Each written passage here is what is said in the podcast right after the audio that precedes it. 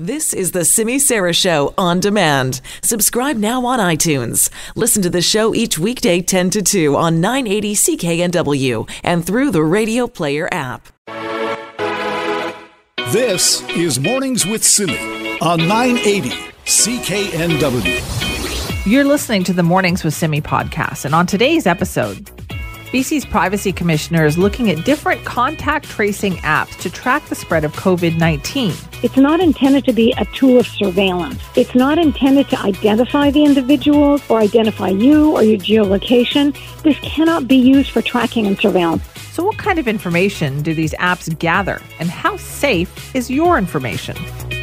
A bizarre story out of Venezuela where authorities claim they have captured two U.S. mercenaries who were part of a team attempting to capture President Nicolas Maduro. It feels like it's come out of a Frederick Forsyth novel, you know, The Dogs of War, mercenaries trying to overthrow uh, governments in small developing countries. And how will BC's phased reopening plan impact local businesses? First couple of weeks of the pandemic were focused on some of the government uh, financial measures and how they were helping businesses and where some of those gaps are. But in recent weeks, we pivoted more towards the reopening of the economy and that recovery phase and what that means. That and much more coming up on the Mornings with Simi podcast. So the prime minister did not speak yesterday, but he will be today, eight o'clock this morning. Uh, just for anybody out there who is wondering, and of course we will have that live for you right here. Uh, what is he expected to talk about today? Well, sounds like there is a wage boost for essential workers that is going to be very high on the list. This is something that has apparently uh, been negotiated between the federal government and the different provinces. So we expect to hear more on that. Uh, so that's coming up. Other press conferences that are going to be today over the noon hour, and you'll hear this on the Jill Bennett show. The city of Vancouver and Mayor Kennedy Stewart having a press conference today. And remember, on that list of the reopening plan that was announced by Premier John Horgan yesterday, things like community centers, recreation centers. And of course, that has a lot of people wondering, well, what about my community center? Where can I go? What about libraries? Those were also on the list. So we do expect an update from the city of Vancouver today about what perhaps their reopening plan looks like, what next steps that the city is going to be taking. So we'll have more on that for you. And then this afternoon, once again, hearing from the provincial government, they have got more to announce, not just on the COVID 19 numbers for the day, but talking about uh, surgeries, elective surgeries that they're trying to get back on track now. That is huge for so many people out there. We had one uh, canceled at my house that we were, you know, somebody was waiting two years for at my house. So uh, that was pretty painful, still is, and still waiting to get rescheduled. So those are all important announcements coming up today that we'll have for you. But right now, let's find out out what is going to be more specifically happening in Ottawa today. Joining us now is Abigail Bimman, our global national Ottawa correspondent. Good morning, Abigail. Good morning. So, what do we expect from the Prime Minister today?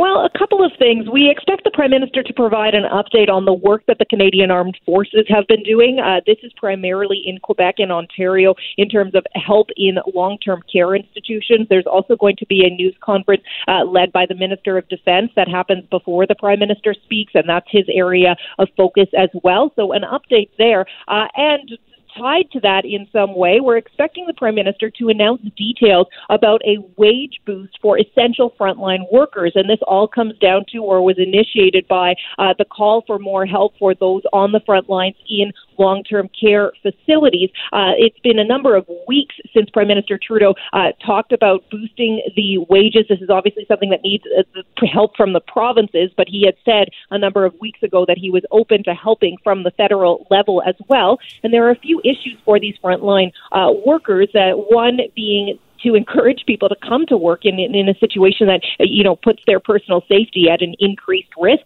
but also this other important issue of workers in some provinces being banned from uh, working mm-hmm. in more than one care facility, uh, and for people who don't make a large salary and are having to cobble together a living from cobbling together hours in different facilities, that was having a big impact on the bottom line. So uh, a lot of people anxious to hear what the Prime Minister will announce. And also worth noting that uh, Prime Minister Trudeau has another call with all the premiers, one of his regular calls that will happen before his uh, address to Canadians as well. And you can be sure that they'll be going over the final details of this plan. All right, so we'll have that live this morning for people. Also, there was that in person session for MPs in the House of Commons this week. What was the big topic of that? Like, what was the opposition trying to get answers on? I, you know, um, it's a really long list. Everything is, is the quickest answer there. It was more than it was a session that lasted more than five hours, and was really an opportunity for the opposition parties to grill the Liberals on all of the aid that has been rolled out, but more specifically on the issues with it. So, who's still not receiving out help? Who's having trouble getting help? What programs have problems or kinks that have yet to be worked out? And so, it depended on which opposition party, but a whole range of issues from farmers not getting enough help, issues uh, with landlords not using uh, the the rent relief programs properly, um, or or sorry, not not enough buy-in on that front. Uh, seniors, it's been so many weeks since we have heard increased calls for more help for more seniors. That hasn't uh, come. The NDP focused right. on getting 10 paid sick days for workers, uh, as well as uh, as more help for uh, childcare. Also from the Conservatives, not COVID related, uh, they introduced a petition which the MP who introduced it, uh, Glen Motz, said was the biggest e petition in Canadian history, 175,000 people signing uh, that they are not happy with the Liberals' assault rifle,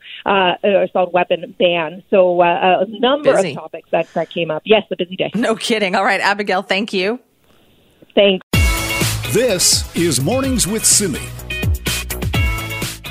If you do come back from somewhere else in the world and you're, you're, going to be residing in British Columbia, you will have to observe a 14 day isolation period. We're going to be monitoring that with the federal government for the foreseeable future. That is Premier John Horgan, of course, at yesterday's press conference, along with Provincial Health Minister Adrian Dix and Health Officer Dr. Bonnie Henry. They were outlining a plan to reopen BC, but he was talking about something interesting there monitoring people to make sure they're enforcing that self quarantine.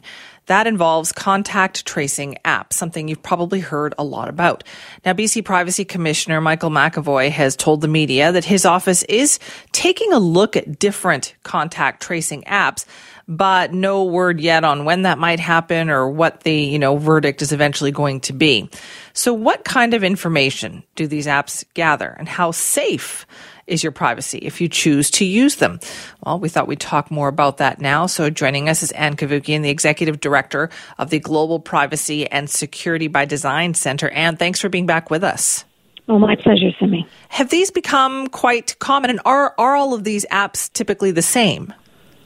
They're not the same, and but they're becoming very popular in terms of all the provinces are looking at, at developing an app, using an app uh, globally.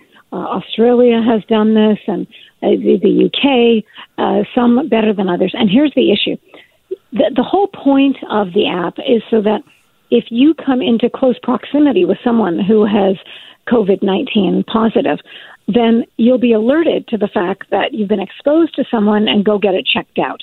Um, the problem is this it's not intended to be a tool of surveillance. It's not intended to identify the individuals or identify you or your geolocation. This cannot be used for tracking and surveillance. That's the point I'm trying to get across. And Apple and Google, believe it or not, got together and together produced an amazing, very privacy preserving app. Uh, in fact, they, they don't call it a contact tracing tool. They call it an exposure notification so that you will be, you will know when you've been exposed to it and it is totally privacy preserving and that's the model we need to follow. Right but Anna, how would it know that you had come into contact with somebody? If you, if you came into contact with that person a week ago how would it know? Oh because uh, your phone has they're using something called a blue a bluetooth uh, beacons which emit um, this number every 15 minutes it changes. And it will be alerted to the fact that it gets exposed to someone else who is self-reported as COVID-19 okay. positive. This happens all the time. It's not a big deal, this technology, but Apple, Google have gone the additional step of actually encrypting all this information using AES, a very strong tool. They have and, and I've talked to Apple several times. They've briefed me on it. I've looked under the hood. None of the information is identifiable. Not your location, who you are, who they are. It just alerts you if you've been exposed uh, to someone, and and that's the whole point of it. It's not tracing people. This can't be a tool of surveillance. Right. So why wouldn't then everybody use that particular app?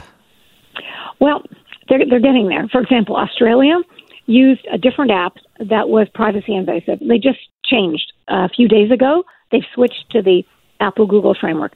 Some provinces already, like New Brunswick here in Canada, of, of course, uh, they are using the Google, uh, the uh, Apple Google framework. So all of this, and what this does, Simi, is it builds trust. It builds mm-hmm. trust in that it is totally privacy preserving, and there is such a trust deficit right now we need to have, you know, trust by design. We need to ensure it's built into these. Um, I hate calling them contact tracing, but into these apps, mm-hmm. so that people can be comforted, and then they'll be more likely to use it. Right. You called it a framework, then. So, can every jurisdiction adapt it in some way if they just use that Apple Google framework? Yes. In fact, Apple, uh, Google have said that they will assist any public health authorities who want to use it, and you know it's free, freely available so they can readily gain access to it and build that trust with the individuals in their um, jurisdiction. So then, why wouldn't everybody just use this one? That's a really good question, Simi. Put that out there. That's a very good question. I mean, you're a security expert, so if there was a privacy problem, you would say it, and you're saying this one is the best one. I would lead with a problem if there was a problem. Honestly, they have briefed me on two occasions, very, very detailed. Plus, you can look at what they've done. You can look at their tech; it's open source. They want all of this to be open source. Hmm. So why not? Interesting. Okay, is it just a matter of time? Do you think, And Then, like as as the word gets out there that listen, this is the one to know. I know BC says that they've looked at a couple of different ones and they haven't found one that they like yet. I'd be happy to talk to them, but of course it's their decision. And they have you have a wonderful uh, privacy commissioner, Michael McEvoy. So I'm sure he's going to be taking care of all of this. Right. So is this the way to go then? Do you think in the future we're going to just have to get used to having one of these on our phones? Well, I think it will give you some comfort because there's it's totally privacy preserving, so no information is going to be leaked out, no geolocation, no identifiers, nothing. And it will give you that additional measure of have I been exposed to someone? You know, if you care, I mean, the reality is, look, the pandemic is going to end. Uh, let's be clear about that. What I want to make sure is that privacy and our freedom don't end uh, after the pandemic because what happens whenever there's a crisis like this, a lot more personal information is usually uh, gathered under emergency um, provisions of privacy laws, and then that continues. That's what happened after 9 11. Mm-hmm. Let's not make the same mistake now. That is so true. So I guess this is dependent, though, Ann, isn't it, on one, people having a smartphone, two, people downloading yes. the right app for this, and yes. enough people using it. No, it's true. Now, I think once public health authorities um, you know, develop whatever they're going to develop in terms of whatever technology. I'm sure they're going to be publicizing this very widely. Mm-hmm. So I don't think it'll be hard to know about it and how do I do it. I don't think that'll be a problem. All right. So you think more and more we're going to be hearing more about this? Certainly for a while until the pandemic comes to an end, which, you know, it doesn't seem to be like this month or next month. So uh, stay tuned. Uh, you'll be hearing more about this. Okay. Well, thanks so much. And, and by the way, before you go, one last question. What yes. questions should we ask? Like if we're saying, okay, I'm going to download this contact tracing app, what do I need to ask to make sure this is one of the good ones? Ask the public health authority, um, are you going to be collecting any of my personal information? I don't want any of my personally identifiable data uh, accessed by you or the government or, or anyone. And, and I think that's, that's the critical point because you don't have to have – any of your information revealed. This is for you to gain benefit to learn if you've been exposed uh, to someone who's COVID 19 positive. So this is not a, a government surveillance tracking tool. Cannot be that. All right. Ann, thanks so much. My pleasure, Simi. Thank you. Ann Cavoukian, who's the executive director of the Global Privacy and Security by Design Center, talking about contact tracing apps. And she says there are good ones out there. She cited that uh, Google Apple one uh, several times, says that that's a good one and hoping that more jurisdictions will adopt that one. BC still looking for the right contact tracing app, and I'm sure we'll be getting updates on that. This is Mornings with Simi. Well, this weekend, of course, is Mother's Day. Now, how do we do that during a pandemic? Yes, things are starting to open up, but they're not going to be open up enough for us to celebrate mom the way we are used to celebrating mom. Let's talk more about this now with the help of Nikki Reitmeyer. Nikki, what are you going to do for your mom? I am certainly going to send her a card. I think I may uh, get a little bold here and I might make her dinner for Mother's Day. My wow. social circle's been pretty small. I think, uh, you know, making mom dinner, I, I think that's a safe thing to do. I feel, I feel confident about it, especially after the press conference yesterday. So yeah, I think I'm going to make her dinner. That's nice. That's what I ask for Mother's Day. I don't, what I really want is for me to have to do nothing on Mother's Day. so I was like, I don't want to unload the dishwasher. I don't want to do any, I don't want to lift a finger on Mother's Day. So that's, that's what I ask for.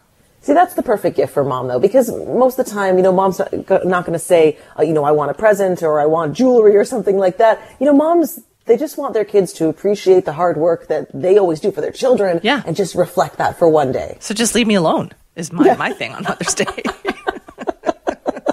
Don't ask me for stuff. Don't ask me to do anything for you. Nothing.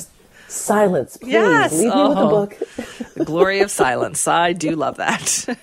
but this well, was Horgan. actually Premier John Horgan was talking about this yesterday as well. Yeah, he got asked about this yesterday with uh, Dr. Bonnie Henry, Adrian Dix in that press conference. And one of the reporters, she asked him, she said, look, I want to get together with my mom this Mother's Day. You know, I haven't seen her during quarantine perhaps, but I want to get together with my mother during Mother's Day. Is it safe to do so? Here's what he said. If my mom was here, I'd want to hug her on Mother's Day, but these are choices that you have to make. We're not prescribing to British Columbians who they interact with and how they interact with them, only to say that the best way to protect everyone is to uh, observe social distancing, be sure you're washing your hands regularly, but if your circle has been tight, uh, I welcome you to hug your mom. But people have to make those choices. If your mom has uh, got a compromised immune system, it's best to keep that distance. And we're saying quite clearly to British Columbians, as Dr. Henry and Minister Dix have been saying for over 100 days now, we have a set of rules that if we follow, we'll all come out of this better. You know, that reminds me though, Nikki, like I'm not a big hugger, but this going through all of this and not being able to even do it if I wanted to has made me feel like I want to hug people. Like, I feel you kind of miss that physical interaction with family members, with loved ones. Yeah, it's funny because it's just something we're so used to doing. When you see someone you know or someone you love, you know, you want to give them a, a big hug and we've been denied that opportunity. And one group of people uh, maybe a, a, minority, but a group of people who have been de- denied that opportunity through this pandemic are new parents who have given birth during the pandemic yeah. and they want to show off the baby to the new family members. You know, Mother's Day, of course, if you just had a baby within the last couple of weeks, I mean, mom is probably chomping at the bit to see this new baby yeah. and be able to touch it and hold it and hug the new baby. So I, I think it has been quite awkward for families. I know a reporter asked a question about that yesterday too. What about brand new families during the pandemic? Is it safe to have other relatives interacting with the baby? And again, you know, you heard John Horgan's, I think, very common sense response, which was, we're not telling you what to do here, but we're saying the same thing. We're singing from the same hymn book that we have been the whole time, which is physical distancing is going to be key in helping us end this pandemic. So use your head, be smart about it, and do what you think is best for you and also the rest of society. I think that is excellent advice. Yeah. Uh, speaking of new mothers, did you hear that Elon Musk's partner Grimes, who is actually from Vancouver, as a side note, uh, recently gave birth? Um, yeah. Are we talking about the name? Because what do you call this baby? what? I, this is a new low in celebrity names, as far as I'm concerned. Only because I can't even say the name out loud to tell you exactly what the name is. I wish I could tell you how bad this name is, but I don't know how to say well, the name. Do you just call him X because it, there's like X A E A dash twelve? Yeah, that's essentially what it is. It's it's X, and then there's a space, and then it's the symbol, that old sort of Latin symbol, that A E that's smushed together, and then it's a 12 is this kid's name. I mean, come on. Each thing has a meaning. And so Elon Musk and Grimes, they, they had a specific reason for each thing. That just, I mean, why are they doing this to this poor kid? Yeah, apparently uh, X, they used it because they like this idea of the unknown variable, um, that AE symbol. She said it was my elven spelling of AI, which is love or artificial intelligence. Uh, and then Oh, the A12 reference was sort of a nod to an aircraft that they like. I mean, there's no way that her explanation justifies how stupid this kid's name is. In fact, it looks like the name will not be accepted by the state of California. You can only use 26 characters, and they have to be of uh, you know the English language in your baby's name. You can't have Roman numerals. You can't have accents. Uh, you can't have umlauts. You can't have other symbols. You can't have emojis. You know, you might be able to get away with an apostrophe. That doesn't seem like fair. I can't believe the state of California would interfere. Like, I, I think this is a dumb name, but is it really for the state of California to tell them it's a dumb name?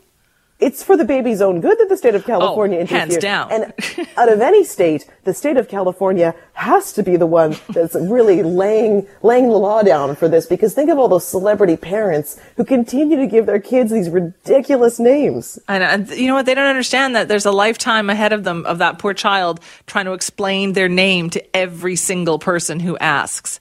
The poor child. Let's think about the child's teachers.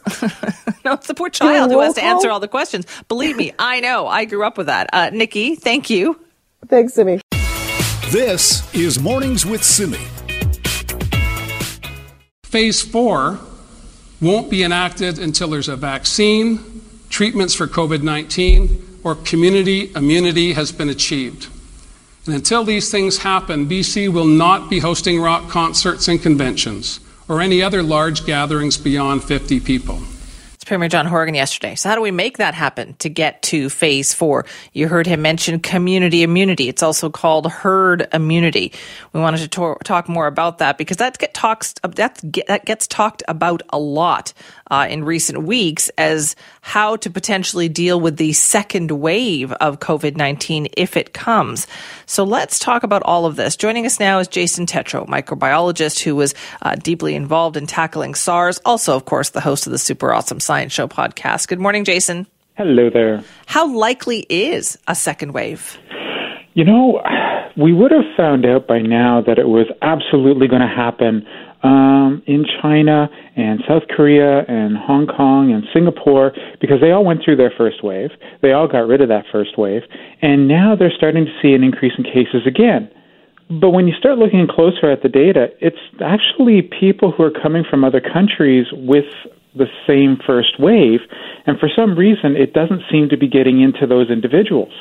So that bodes quite well as possibly being something that, you know, we may end up getting a second wave because we do have a lot of naive individuals, but we may also be able to just make sure the virus doesn't show up again. And as a result of that, not have to worry about it um, and, and, and keep that second wave to flat or, or almost non existent. What do we classify as a second wave? Like, what does that mean? Well, what happens is uh, if you look at how many people have actually been infected um, and, and will have originally seen this virus, it's going to be a very small part of the population. That's part of the whole flattening the curve thing. Um, but that means that the majority of the population doesn't have the virus. So if you go right back to normal, and then what you do is you, um, you know, have the virus come back into your uh, community, your province, whatever.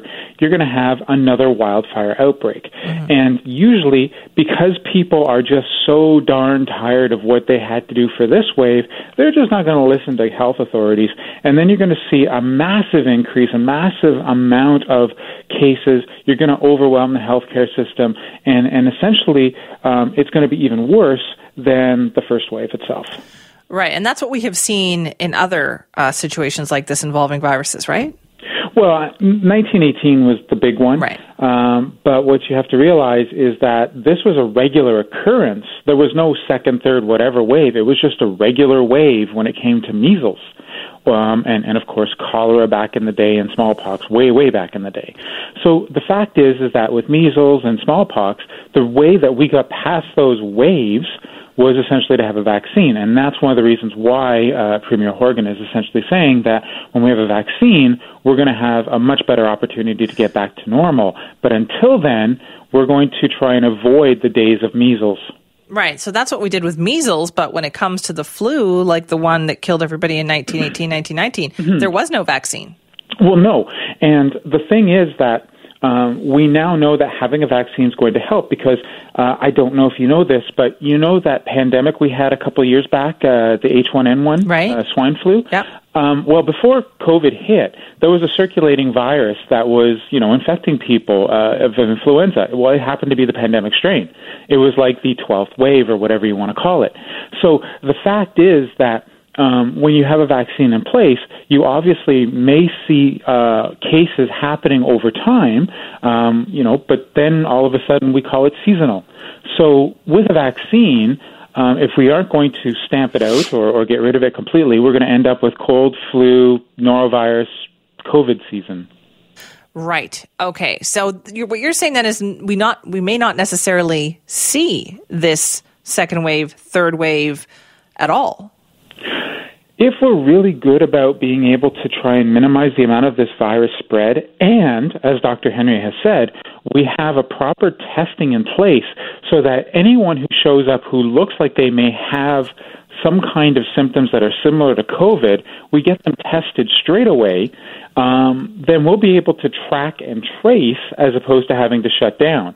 And if we do that, then we're not going to see um, hmm. a huge wave. We probably will see small individual outbreaks, but we're not going to see the types of waves that we saw with 1918. And that, again, is just simply because we'll be able to track and trace as opposed to just simply let it run wild like a wildfire. You know what? You explained it so well. I get it now. Jason, thank you. That was a pleasure. That is Jason Tetro, our infectious disease expert and host of the Super Awesome Science Show podcast. Check it out wherever you get your podcast.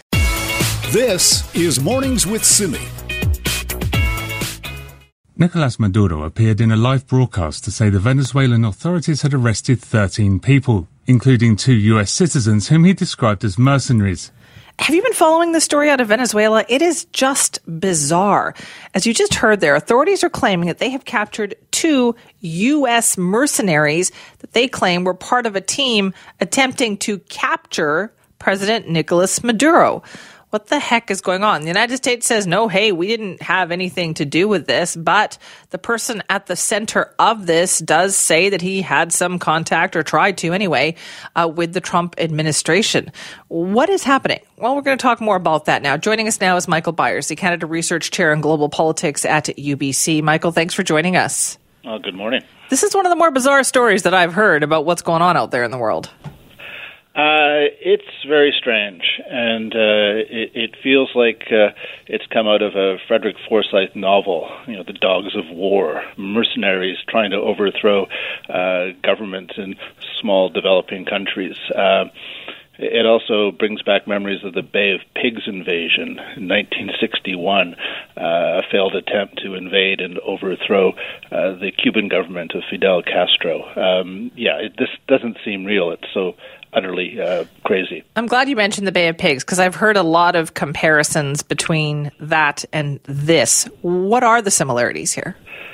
Well, the similarities uh, are that uh, both in Cuba um, in uh, the 1960s uh, and later, uh, and uh, in Venezuela today, there are very um, uh, let's say, uh, uh, unpopular uh, leaders, um, at least unpopular from the perspective of the U.S. government. Uh, Nicolas Maduro uh, in Venezuela has been president since 2013. You'll remember he, he took over when Hugo Chavez died right. of cancer Maduro has been a disaster uh, for Venezuela, which has collapsed uh, economically, um, and, and, yet he remains in power with the support of the military. Uh, and the U.S. and uh, well, at least 50 other countries would like to get rid of him. And back in March, Mike Pompeo, the U.S. Secretary of State, put a bounty of $15 million on uh, Nicolas Maduro. Said, look, uh, whoever can uh, uh, you know, arrest or, or provide information leading to the arrest of Maduro will get $15 million from the U.S. government that makes me think that uh, there yeah. is a connection uh, between the, the Trump administration and what happened on Monday. Right, because two of the people that the Venezuelan government is kind of parading around, they're they're former Green Berets. Is that right? Uh, they're Yes, they're former uh, uh, U.S. Special Forces, and uh, uh, it turns out that the uh, the mastermind uh, behind this this whole thing is is a, a Canadian slash American, a dual citizen, who who served in the U.S. Special Forces, a, Green Beret, in both Afghanistan and Iraq, and now runs a essentially a, a mercenary company, a, a military contracting company out of Florida. Um, and it, it seems that uh, they sought to collect the bounty, and, and were hoping to get more money uh, from either the, the Trump administration or the the uh, opposition leader uh, in Venezuela, who, who claims to be the president. Um, and they they mounted uh, a, an invasion, uh, not a very big one, um, using a few old fishing boats, and were promptly met by the Venezuelan military and readily uh, defeated. Um, a few of them were killed, most of them were arrested, and uh, that's the end of the invasion. Now, we know already that relations are not good between the United States and Venezuela. Could this cause a potential, mm, like, more of a problem with them? Well, Mike Pompeo, the U.S. Secretary of State, says he will do everything possible to uh, retrieve these two U.S. citizens who've been um, arrested uh, in Venezuela. Um, but ask yourself, is it reasonable for uh, a government to uh, hand back to people who've just tried to invade their country and overthrow uh, their government and arrest their president? Um, you know, I don't think so. I, I think these two Americans are, are pretty sure to face trial in Venezuela. Uh, you know, they they've engaged in something that that was a direct attack on the Venezuelan government. Um, it, but the the whole thing also reflects the, the totally ham-fisted approach to foreign policy that is taken by the Trump administration. Um, you know, there are, are 50 countries called the Lima Group uh, co- cooperating to, to support the Venezuelan opposition, to impose sanctions on that country. Uh, and what you do uh, as responsible governments is you apply, apply pressure and, until the regime cracks, and uh, uh, and then you uh, support a, a change of government. But to send in mercenaries um, is is reminiscent of, of uh, like I said, uh, of novels, of fiction, of, of yeah. films. Uh, someone's been watching or reading too many Tom Clancy novels. It sure sounded like it too. So, does this also suggest the strength that Maduro actually has there? I mean, there was talk about double agents that he had people spying on this, and you think, is he in more control than the Americans realize?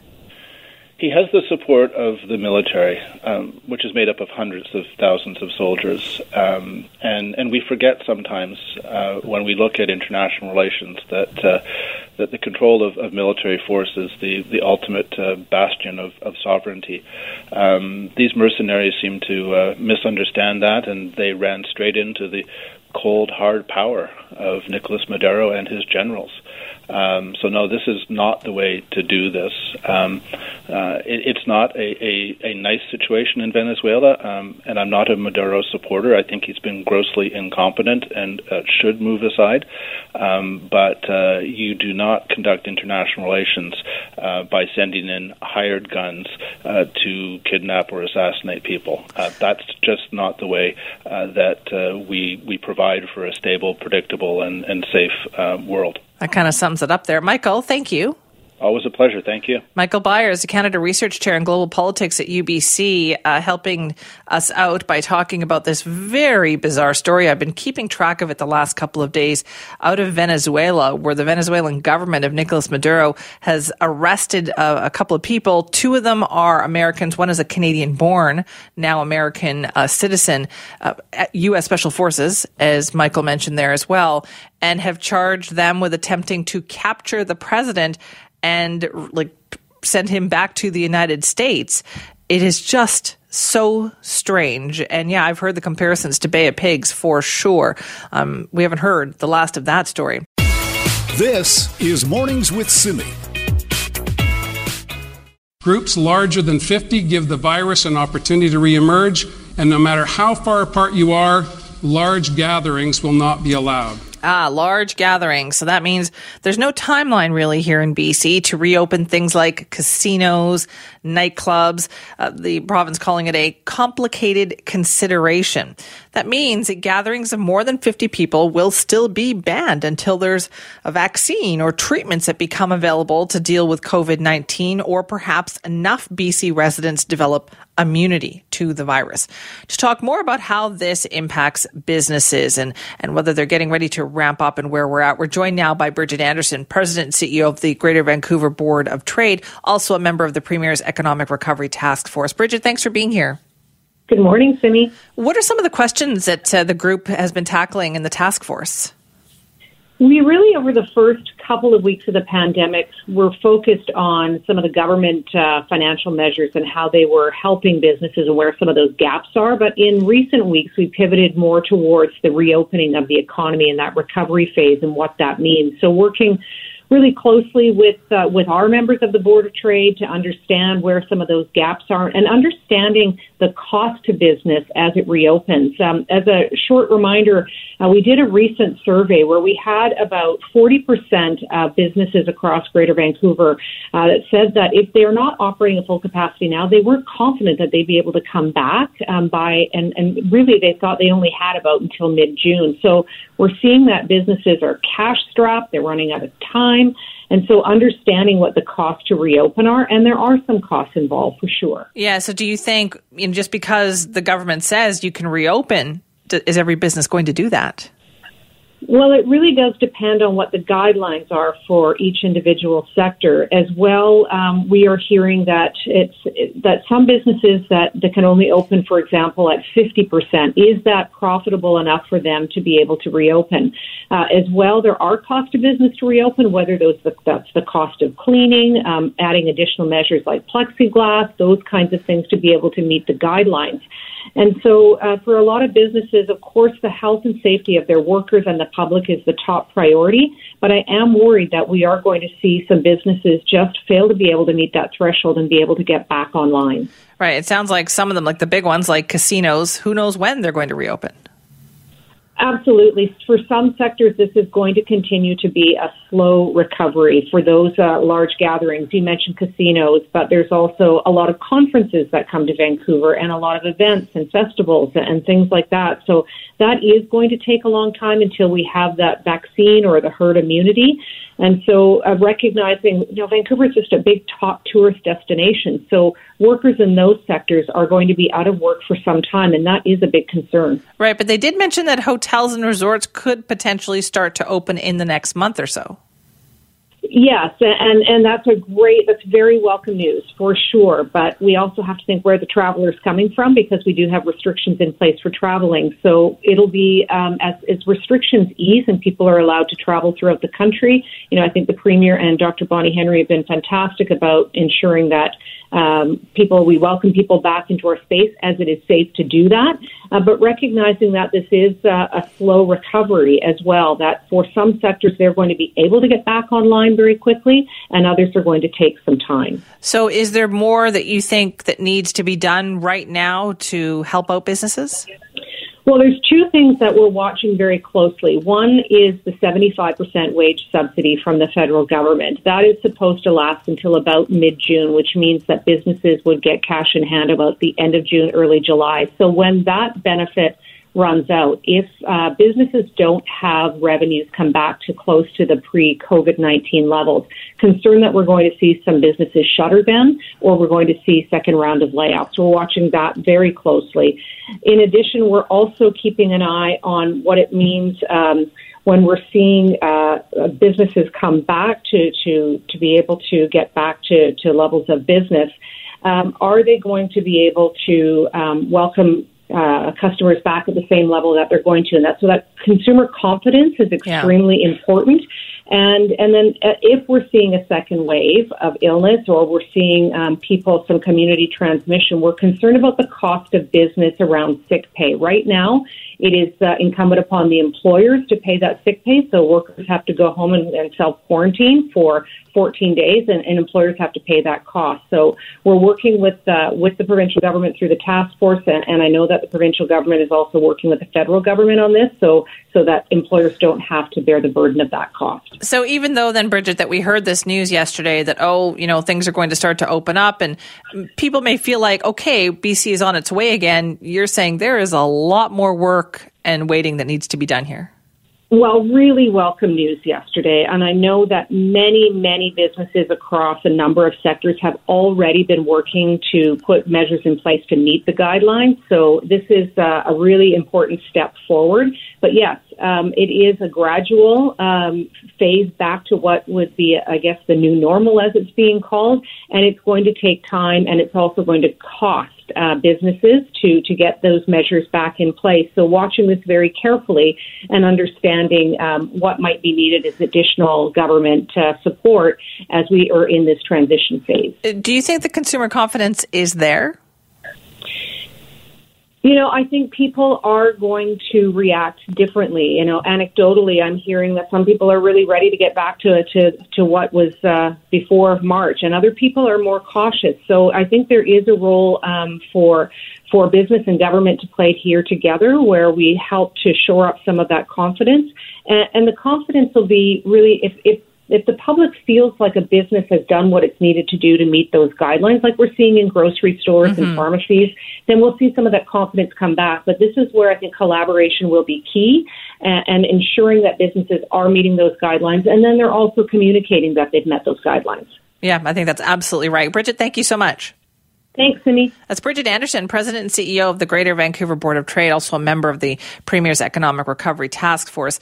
And I think that last point there, absolutely right. If you if they want consumer confidence, if they want people to start buying things again to support local industries and stores and retail, I think people have to feel confident that that store has put into place the measures needed to make shoppers feel safe, like we have seen in grocery stores and drugstores and all of that. If you want to weigh in, simi at cknw.com.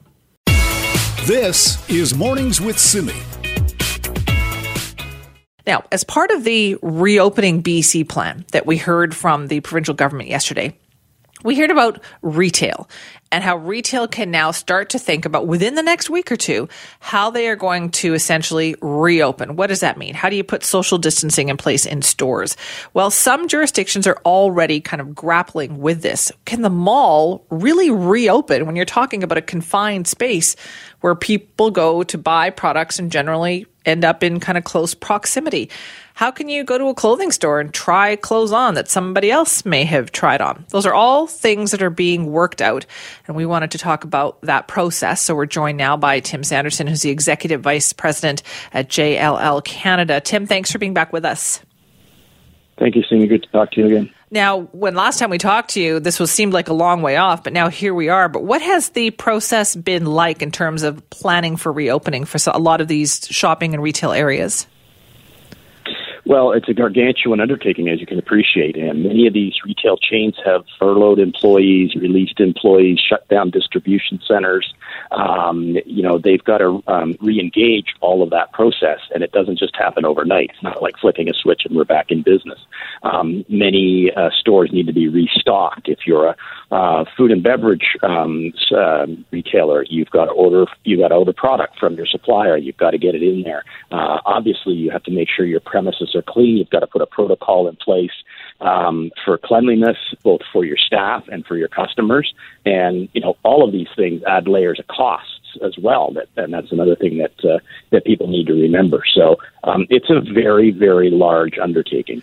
Are the plans quite similar? Like I know some jurisdictions have already opened up their shopping centers or their stores, but does it look the same no matter where you are? Um, obviously, we've been tracking it as, as it's come back on on stream uh, globally, but most notably in North America. Um, you know, Simon Properties in the United States opened 49 malls last weekend, um, and the challenge that they had there um, is that not a lot of retailers were open. Um, some of their biggest and best, you know, fortress, you know, are, referred to as the better um, malls. Um, you know, had 15% of the retailers opening their doors when the mall opened. That is not good for business. Um, that does not show the consumer that's walking into the mall, um, you know, a very good story. And um, that consumer is going to go to the mall They're going to have an underwhelming experience. They might go back in a few weeks as more openings occur. And if that number is not increased, that experience is going to continue to be underwhelming. And, um, it, you know, we need to get more of these retailers open inside these malls. The landlords and the retailers got to get on the same page with opening. The landlord can't just expect to throw the doors open on the mall and every retailer is going to be ready to do business. Right. So that's what I'm wondering then. So you're saying these big companies that own these malls, they should, you know, make sure that they're going to have enough stores open to make it worthwhile for people. Hundred percent. 100%. Similar experience, Manitoba opened up uh, earlier this week, and, and the numbers were, were slightly higher, more in the 20, 25% range, but still large gaps in, in terms of open versus closed retailers inside the mall. Right, but are people really ready to go back to the mall, though?